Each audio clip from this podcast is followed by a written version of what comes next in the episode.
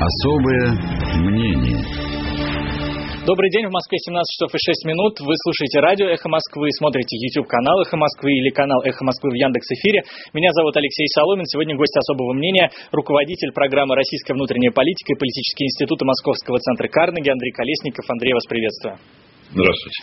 Призываю тех наших слушателей или зрителей даже, которые нас смотрят, подписаться на наш канал в YouTube. Это очень важно. Обязательно поставить лайк, потому что это помогает продвигать видео с нашим уважаемым гостем. И не стесняйтесь участвовать в дискуссии, в комментариях, оставлять свои комментарии, если вы согласны или не согласны с Андреем Колесниковым.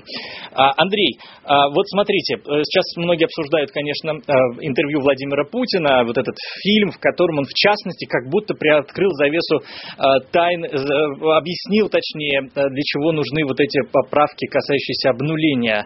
А, ну, чтобы, не, дескать, не искали преемников, за, чтобы не быть хромой уткой, грубо говоря. А, вот на, с вашей точки зрения, насколько действительно это, э, это так? Действительно ли Владимир Путин не очень-то собирается на следующий президентский срок? Сказать, что он приоткрыл секрет, это ничего не сказать. Этот секрет известен всем. Все были убеждены в том, что это делается не просто так. Я имею в виду поправка Конституции ради того, чтобы иметь возможность баллотироваться, ради того, чтобы в том числе не выглядеть хромой уткой в глазах элит, чтобы не происходила, назовем так, леймдакизация Путина, от слова леймдак, хромая утка. С другой стороны, это все равно почему-то вызывает возбужденное возбуждение, обсуждение, начинается разговор, вот теперь мы можем спокойно работать.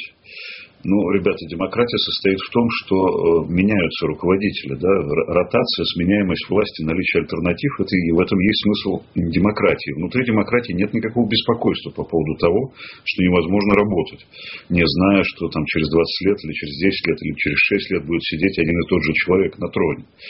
Это поразительная вообще архаизация мышления российских элит. Это вот и Клишес рассуждал на эту тему, и сам Путин рассуждал на эту тему, чтобы не рыскали, как он высказался, в поисках преемника. Ну, зачем же рыскать в поисках преемника, если есть нормальные законные выборы? Подождите, но ведь получается, что если президент озвучивает само понятие преемник, употребляет это слово, то, в общем, ни о какой демократии он и не говорит. Да в том-то и дело, уже, он, он уже сам привык говорить о том, что это не выборы какого-то там человека из набора людей, к которым он не должен иметь никакого отношения. Он говорит исключительно о преемнике. И это э, обозначает эту систему как наследственную. Да?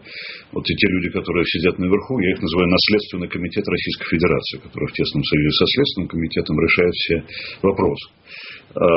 Это, опять же, показывает абсолютно авторитарный характер нашего режима. Вот есть гибридные режимы, да, вот у нас уже он совсем не гибридный, там нет никаких элементов демократии вообще. А после того, как он проведет вот это фейковое голосование, не имеющее легального статуса с точки зрения конституционного права, думаю, что все разговоры о характере этого режима можно будет прекратить. Авторитарным он и есть авторитарным. Ну, смотрите, здесь как бы сразу несколько веток. Можно с вами поспорить насчет вашего высказывания во фейковом голосовании, что, слушайте, просто относитесь к этому как к опросу. Вот президент захотел сделать опрос и решил, и решил его провести. Да, указав, что там закон вступит в силу только если результат этого опроса будет положительным. Знаете, я не профессиональный социолог, но в последние годы занимаюсь активно социологией вместе с Леваду-центром. Московский центр Карнеги проводит ежегодные исследования разного типа, и качественные мы проводим, и количественные исследования. Могу сказать, что с точки зрения методологии опросом это назвать нельзя. Не бывает опроса под принуждением, не бывает опроса с неопределенными критериями, не бывает опроса, который, результаты которого невозможно верифицировать. Под принуждением я понимаю, естественно, привлечение бюджетников к голосованию как некой обязательной процедуре. Госпожа Памфилова утверждает, что эти факты не подтверждаются. Я, я, я вижу их просто вокруг себя э, во множестве. У меня есть э, знакомых людей в государственных структурах, да, и в том числе в государственных органах, Что они говорят? Хорошо, четко, организованно, строем. Все пошли на такой-то участок, доложились, прислали, там, сообщили, отчитались.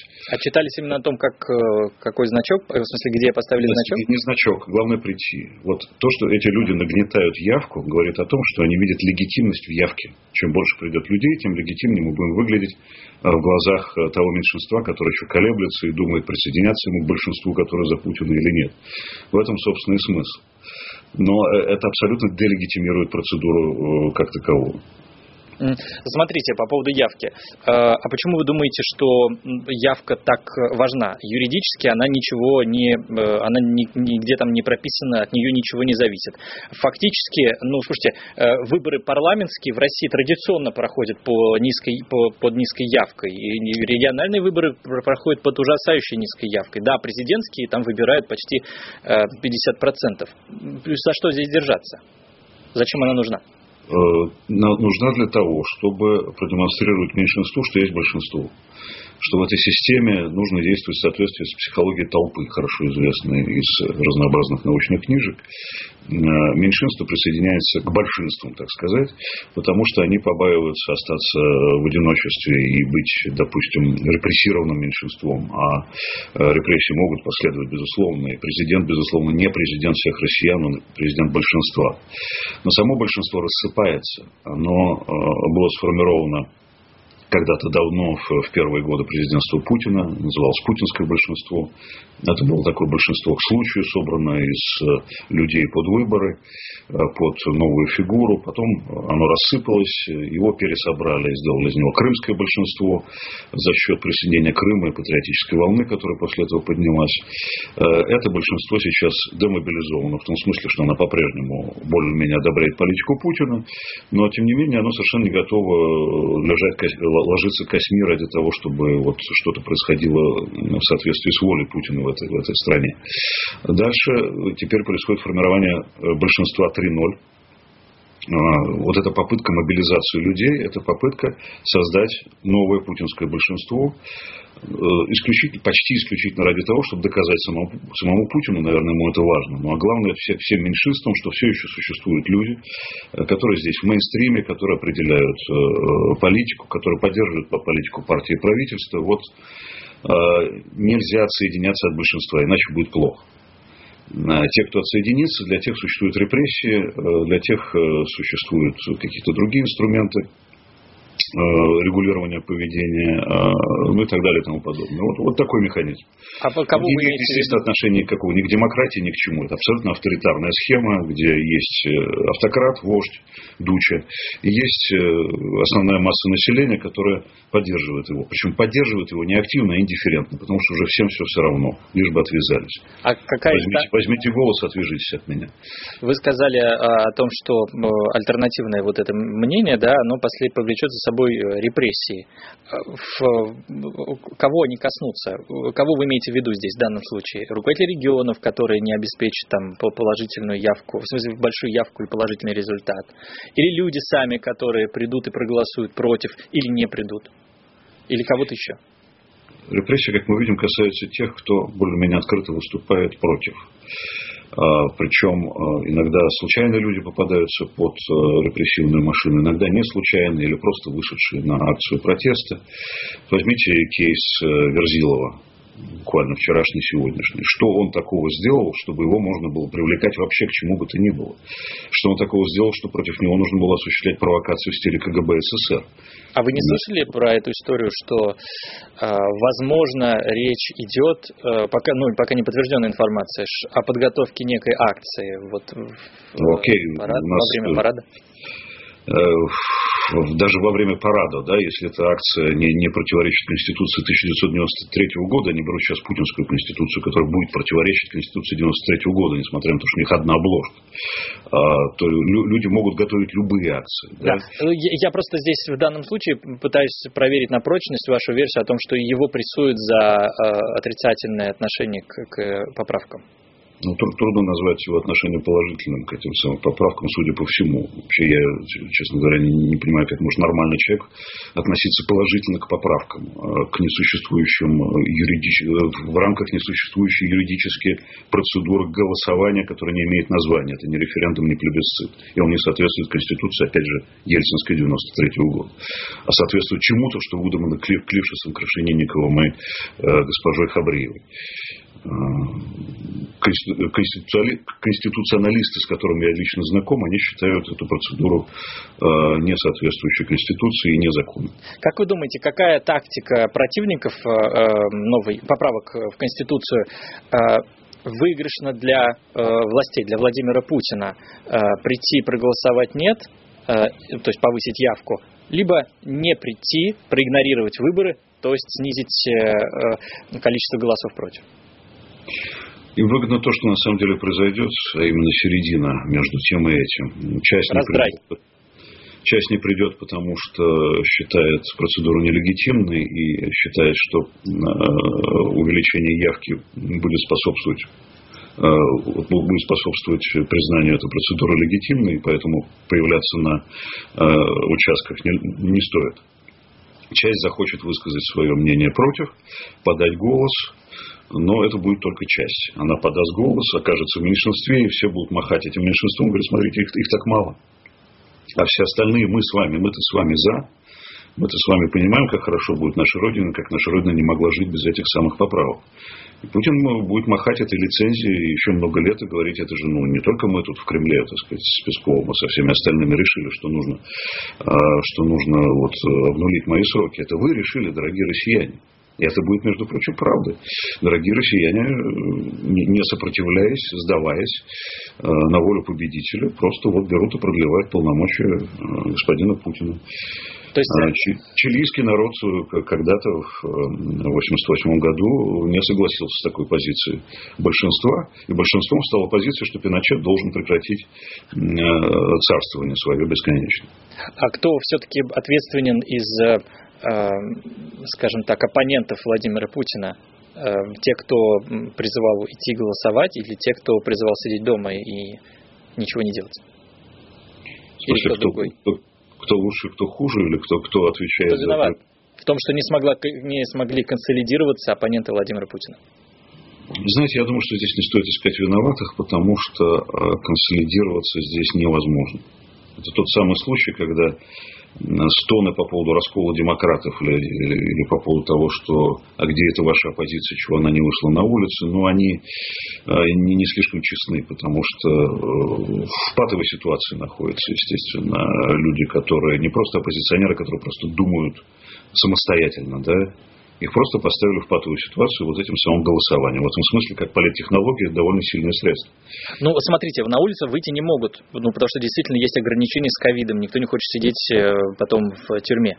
Но ведь могли договориться на берегу, времени было достаточно определиться с позицией, и этого не было сделано. А... Кто здесь субъект вот, договоренности? Я, я не очень этих субъектов вижу. Те, кто, на... те, кто, смотрите, те, кто голосует за поправки, у них они, в общем, позиция единственная, одна. Они придут и проголосуют. А те, кто, кому эти поправки не нравятся, они не смогли договориться. Вот они, эти субъекты. Да, но вот всегда должен кто-то с кем-то договариваться. Навальный с кем-то, этот кто-то еще с кем-то. Они должны прийти к какому-то единому мнению. Это технология. Они организационно не могут это сделать. Мы же, мы же все были свидетелями создания Коалиционного совета оппозиции когда-то, да, во времена эйфории, следствием которой должно было бы, по идее, стать как бы исчезновение Путина. Да? Но ничего подобного не произошло. Не, не, не сошлись даже тогда, когда была, в общем, достаточно выгодная для оппозиции ситуация. Сейчас она крайне невыгодна, и оппозиция не способна сейчас к объединенным каким-либо действиям. Я с большой симпатией, кстати, отношусь к идее партии «Яблоко», которая придумала альтернативную конституцию, и проверила как раз на верифицируемом социологическом опросе Леваду-центр, как люди будут голосовать. Выяснилось, что только четверть населения при наличии альтернативного проекта Конституции, альтернативных поправок, готова была бы голосовать за поправки Путина. Я думаю, это очень интересный проект, который показывает необходимость предъявления альтернатив обществу. Ну, смотрите, в данном случае Владимир Путин предложил альтернативу текущей ситуации. Вот, вот у вас есть альтернатива старой конституции, конституция альтернативно новой конституции, по сути. И вот он выбор. А, то есть, получается, два, оба зла, это и то, и другое зло, что ли? Дело в том, что необходимости предъявлять по большому счету какую-либо альтернативу Конституции девяносто третьего года не было. Нет ничего такого, что нуждалось бы в, срочной, в срочном ремонте или в срочной достройке. Абсолютно. Это работающая Конституция. Ее только нужно было выполнять соответствующим образом. Я уж не говорю про основу конституционного строя, который абсолютно демократический на бумаге. И не говорю про главу вторую «Права и свободы человека и гражданина», которая абсолютно демократическая и тоже на бумаге. Хотя это акт прямого действия, он не нуждается ни, ни, ни в каких дополнительных актах мэрии, законах там, и так далее и тому подобное. То, что делает сейчас Конституционный суд, это просто катастрофа конституционного права, это катастрофа э, государственного управления, потому что Конституционный суд – это государственный орган. То, как Конституционный суд одобрил эти поправки сначала, да, безмотивно абсолютно, ни, ни одного довода не приведено в пользу хотя бы одной поправки. То, что он сделал потом, когда стал трактовать по, по право людей собираться мирно без оружия, ну, это просто позор конституционного правосудия. Они сообщили, что люди должны собираться в гайд-парк. А гайд-парк у нас в Лондоне находится. Там трудно собраться простому гражданину России. Почему Владимир... Извините. Почему... Андрей Колесников, я напомню, руководитель программы «Российская внутренняя политика» и политический институт Московского центра Карнеги. Вы меня извините, я про гайд-парк, про гайд-парк впервые слышу в таком контексте. Это действительно очень смешно. Я хотел вас спросить, почему Владимир Путин идет на это голосование, а не, например, не оставляет вопрос о доверии себе, если это вопрос о доверии себе, на президентские выборы. Ведь фактически он получает при положительном... Вообще при принятии этого закона получает право баллотироваться снова. Я думаю, что ему было важно именно сейчас сказать о том, что он собирается сидеть долго. Это скорее, в общем, его разговор с элитами. Не надо дергаться, не надо никого там искать, не надо, как он сказал, рыскать. Все под контролем, я остаюсь, мы продолжаем работать вместе. И это один из, собственно, месседжей этого самого голосования. Ну, ну так ведь это, это же есть сигнал к тому, что Владимир Путин не очень хочет баллотироваться снова. Ну, почему же не хочет? Устал, судя по всему, наоборот. Наоборот, очень, очень хочет баллотироваться. Мало ли что устал. У него миссия. Он считает, я думаю, что все без него развалится. Вопросы личной безопасности, я не знаю, как он трактует. Это политологи рассуждают о том, что он, может быть, считает, что ему небезопасно уходить. В принципе, что как только он уйдет, какая-то из элитных группировок начнет какой-нибудь процесс против него. Ну, это, вот, здесь мы не можем залезть в голову Владимира Владимировича и узнать, действительно он считает такой сценарий опасным или нет. Мне кажется, не считает его сильно опасным. Он вообще не считает свое положение сколько-нибудь ущербным. Он не решил проблему преемничества. Он не смог найти механизм преемничества. И поэтому он решил стать преемником самого себя. Пока это самая надежная для него схема. Если он, когда и если он найдет другой механизм, он, он нам сообщит. Через десять лет или раньше, или позже мы, мы будем проинформированы, как элиты тоже. Еще один интересный сигнал, мне кажется, поданный Владимиром Путиным, на который обратил внимание Константин Ремчуков. Мы, конечно, подозревали, пишет он в своем тексте, он опубликован на сайте «Эхо Москвы», мы, конечно, подозревали, что текущая повестка элиты может не исчерпываться исключительно, исключительно поиском путей вывода страны из кризиса, но то, что ее латентная склонность к измене и предательству в поисках лучшей доли обозначается практически открытым текстом, не ожидали. Вот вы то же самое увидели в словах Владимира Путина, были те, которые будут рыскать в поисках преемника? Ну, отчасти да, это как бы на поверхности, но вот это тот самый вопрос, боится он этого сильно или не очень сильно. Мне кажется, бояться он не, не очень боится, но некоторые опасения по поводу некоторого раздрая управленческого в том числе у него существуют. Все-таки он хотел бы все это держать в одних руках. Вот сейчас во время пандемии было много разговоров, что Путин уже не тот, что он не контролирует ситуацию, что есть масса центров силы принятия решений. Да, есть масса центров силы принятия решений. Но эти центры силы принятия решений занимаются решениями не слишком важными для страны, важными для себя, как для группировок, для распределительных коалиций, которые борются друг с другом. А самые важные вопросы все-таки решает Владимир Владимирович Путин. И все вот эти рассуждения, что вот сейчас пошла по ползучей федерализации, куда она пойдет, эта федерализация? У них десятками процентов у регионов исчисляется падение вэ вэ пэ и падение промышленного производства. Они без федерального бюджета, без инструмента контроля из Москвы, денежного, они никто. Они не смогут справиться с экономикой и с восстановлением этой самой экономики. Ну, части полномочий зато получили. Кризис же разгребают сами, как могут. А вот как вот все, все плохое, вся ответственность за все плохое, пожалуйста, несите эту ответственность, берите ее сколько хотите. Слушайте, но это, но это же эффективнее, чем если бы из Кремля решали вопросы о том, как организовывать медицинскую помощь в Якутии. И это чистая правда. Вообще эффективнее делать акцент на муниципальной власти, давать деньги муниципальной власти, как это делается в нормальных европейских странах, где муниципалитеты вообще правят теми регионами, где и географическими точками, где живут люди. Поэтому у людей нормальная жизнь, муниципальные бассейны, муниципальное все, и они прекрасно, быт прекрасно обеспечен. У нас все есть центр, поэтому у нас, собственно, проблема в том числе с перераспределением адекватных денег. Кстати, в новой версии Конституции муниципальным властям тоже посвящено определенное внимание. Об этом не так много говорят, но она встраивается в текущую систему. Да, их, их замочили окончательно, что в общем, ставит крест на, на этой системе вообще, в принципе. Андрей Колесников, «Эхо Москвы», руководитель программы «Российская внутренняя политика» и политический институт Московского центра Карнеги. Еще раз я напомню, что вы нас можете не только слушать, но и смотреть на нашем канале «Эхо Москвы» в Ютубе. И обязательно подписывайтесь на наш канал и участвуйте в комментариях под Этим, этим видео или в чат пишите. Андрей, начнем э, другую тему, хотя она, наверное, связана. Э, сегодня вот потребовали шесть лет э, заключения Кириллу Серебренникову. Хочется услышать ваш комментарий какой-то по этому поводу, потому что несколько шокирующая вроде бы новость. Вы справедливо заметили, что темы связаны. Каков режим, такие приговоры. Это касается не только Серебренникова. Да? Ужесточается машина репрессий, ужесточается правоохранительная система, хотя это чисто метафорическое уже название правоохранительное. Во-первых, как можно вообще требовать?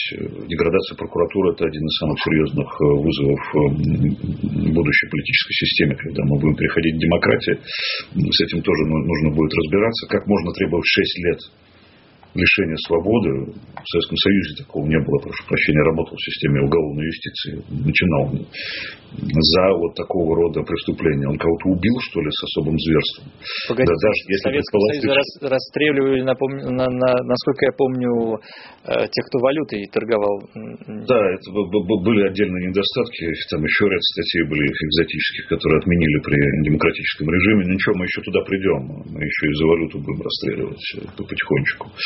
Движемся, движемся мы в эту сторону, но абсолютно неубедительно даже, мы, мы не имеем возможности там, читать материалы дела, да, но то, то, что рассказывается об этом разными людьми, куча противоречий, куча процессуальных каких-то несуразностей. Хорошо, люди сделали работу на эти деньги, они ее сделали и предъявили ее, но как можно за это сажать в тюрьму? Ну, это заказ. Мы, опять же, можем только догадываться и до сих пор гадаем, кто, это, кто, кто все это заказал. А вот всяким там православно-чекистско-консервативным силам, которые терпеть не могут там, новое искусство людей типа Серебренникова, их, их, их, естественно, трясет от него. Для них это огромное удовольствие. И, в общем, они тоже в тренде. Сейчас сделаем короткий перерыв для новостей и рекламы. Это программа «Особое мнение». Никуда не уходите. Особое мнение. семнадцать тридцать четыре сейчас в Москве. Всем здравствуйте. Меня зовут Алексей Соломин, и в эфире радио «Эхо Москвы», YouTube-канал «Эхо Москвы» или канал «Эхо Москвы» в Яндекс.Эфире. Действительно, программа «Особое мнение». Сегодня это «Особое мнение» Андрея Колесникова, руководителя программы «Российская внутренняя политика» и политические институты Московского центра Карнеги. В перерыве, который шел в YouTube-эфире или Яндекс.Эфире для зрителей, мы говорили о книгах, которые рекомендует Андрей Колесников почитать, поэтому обязательно, если у вас будет возможность потом пересмотреть, просмотреть этот ролик, посмотрите этот ролик, ознакомьтесь. И, конечно, не забудьте подписаться на наш канал в YouTube и ставить свои комментарии к нашей беседе, согласны вы или не согласны с нашим героем. Андрей, вот смотрите, мы начали говорить про седьмую студию, и вы успели сказать о том, что для вас это, очевидно, заказ. Чуть-чуть расшифруйте, пожалуйста, эту мысль. С вашей точки зрения, речь идет о каком-то бизнес-преследовании, грубо говоря, он кому-то перешел дорогу, или это именно политический заказ? Потому что дело Серебренникова сейчас явно на уровне выше, чем, я не знаю, какой уровень министра культуры. Я думаю, что это совпадающий вид.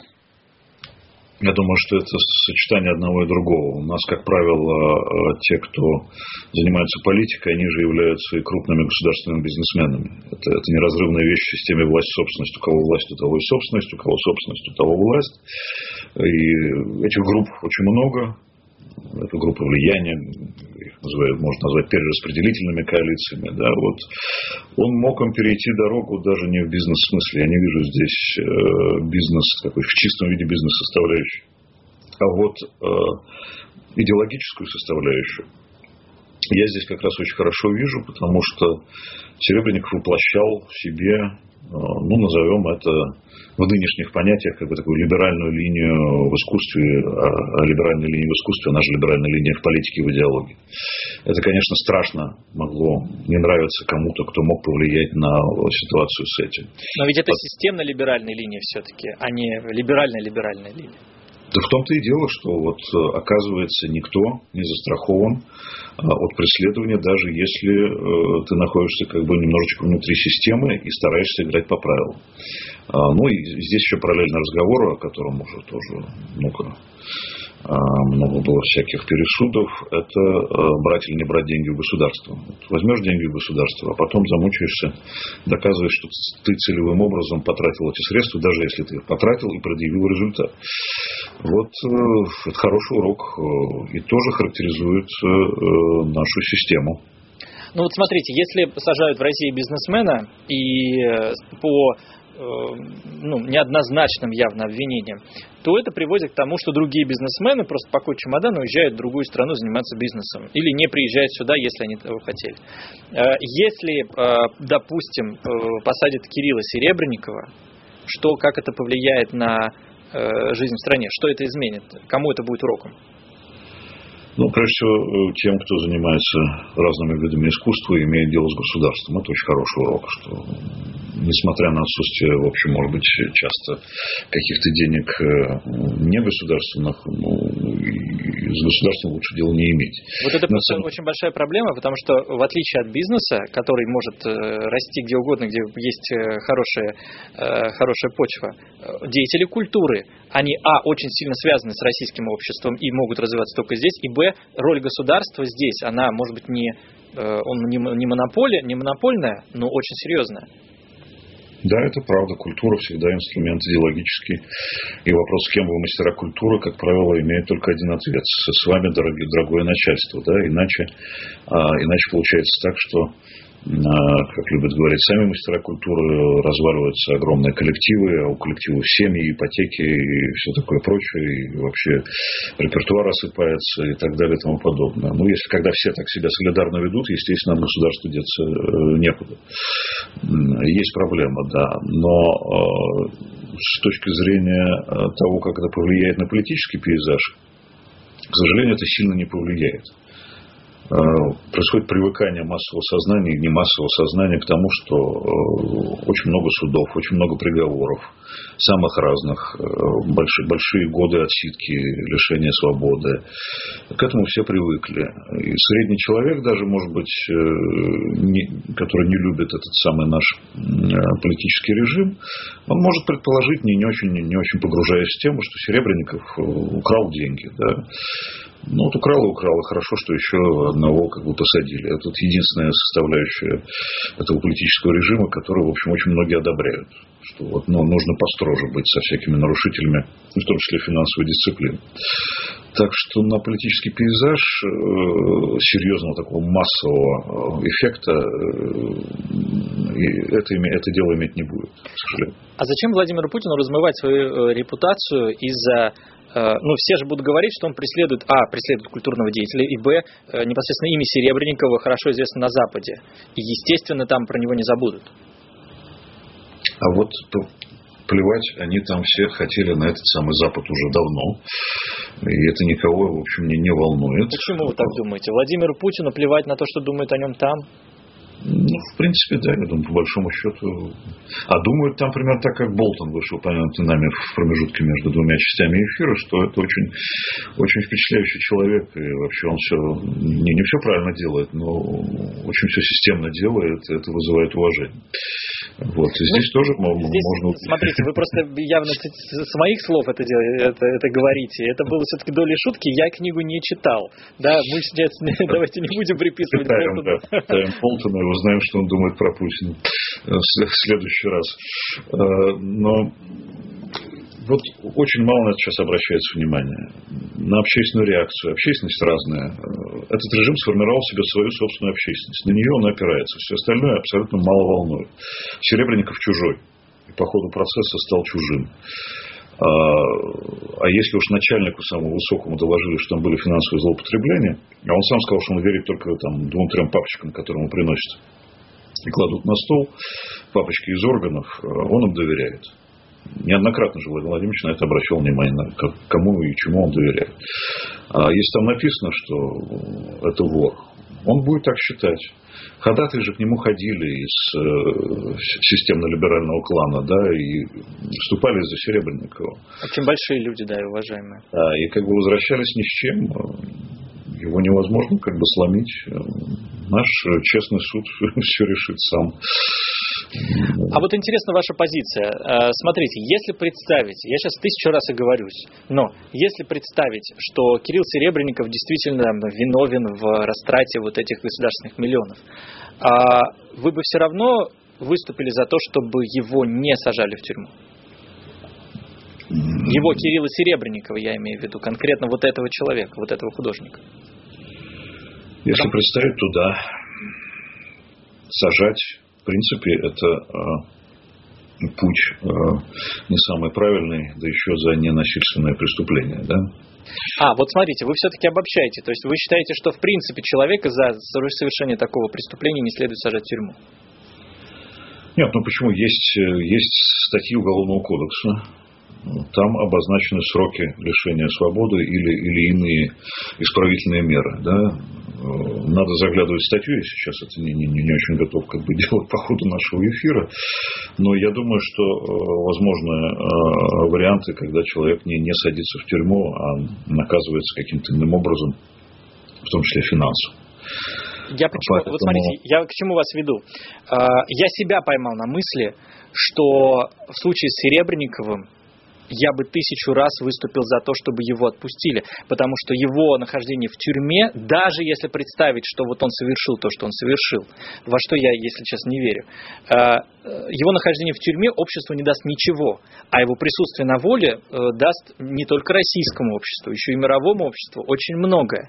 Но ведь, вот смотрите, я сам себя поймал на мысли, что это ведь не совсем справедливо. Ну, понимаете, смотря что считать справедливостью и общественным благом, а, а, право есть искусство добра и справедливости, учили меня на юридическом факультете в советское время. Где здесь добро, где здесь справедливость? А, недоказанная вина, а, преследование, одного из самых ярких деятелей российской культуры. Ни добра, ни справедливости, ни права здесь нет. Как, впрочем, и во многих других делах, которые менее заметны. Как это, знаете, было вот с тем же самым делом о подброшенных наркотиках с Голуновым. Голунова вытащили чудом, невероятными усилиями, в том числе подковерными. Да? А есть множество таких же людей, в том числе активистов, с которыми борются подбросом наркотиков. И с этим сделать ничего невозможно, и защитить их невозможно. Смотрите, вы вновь говорите о э, сути, сути обвинения. А я немножко к другому вас э, склоняю. Э, к, к вот этой дискуссии о том, все равны перед законом или не все равны перед законом. Возьмите другой пример. Михаил Ефремов. И тоже в, пошла дискуссия о том, следует ли все-таки требовать для него тюрьмы. Вот Александр Невзоров считает, что не все равны перед законом. А вы как? Нет, все, все, безусловно, равны перед законом, но закон можно, нужно употреблять грамотно, да, в соответствии с его духом и в соответствии с его буквой.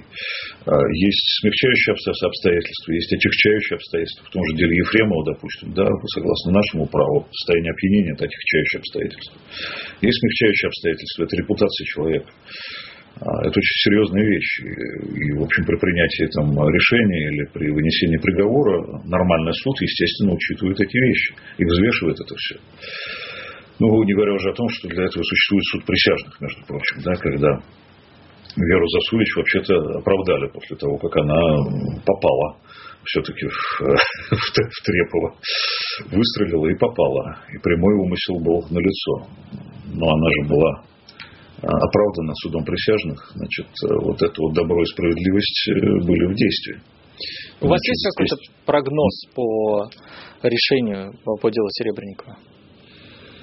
Пессимистично вы настроены или нет? Знаете, вот э, была эйфория, когда некоторое время тому назад возникло ощущение, что от Серебренникова отстали.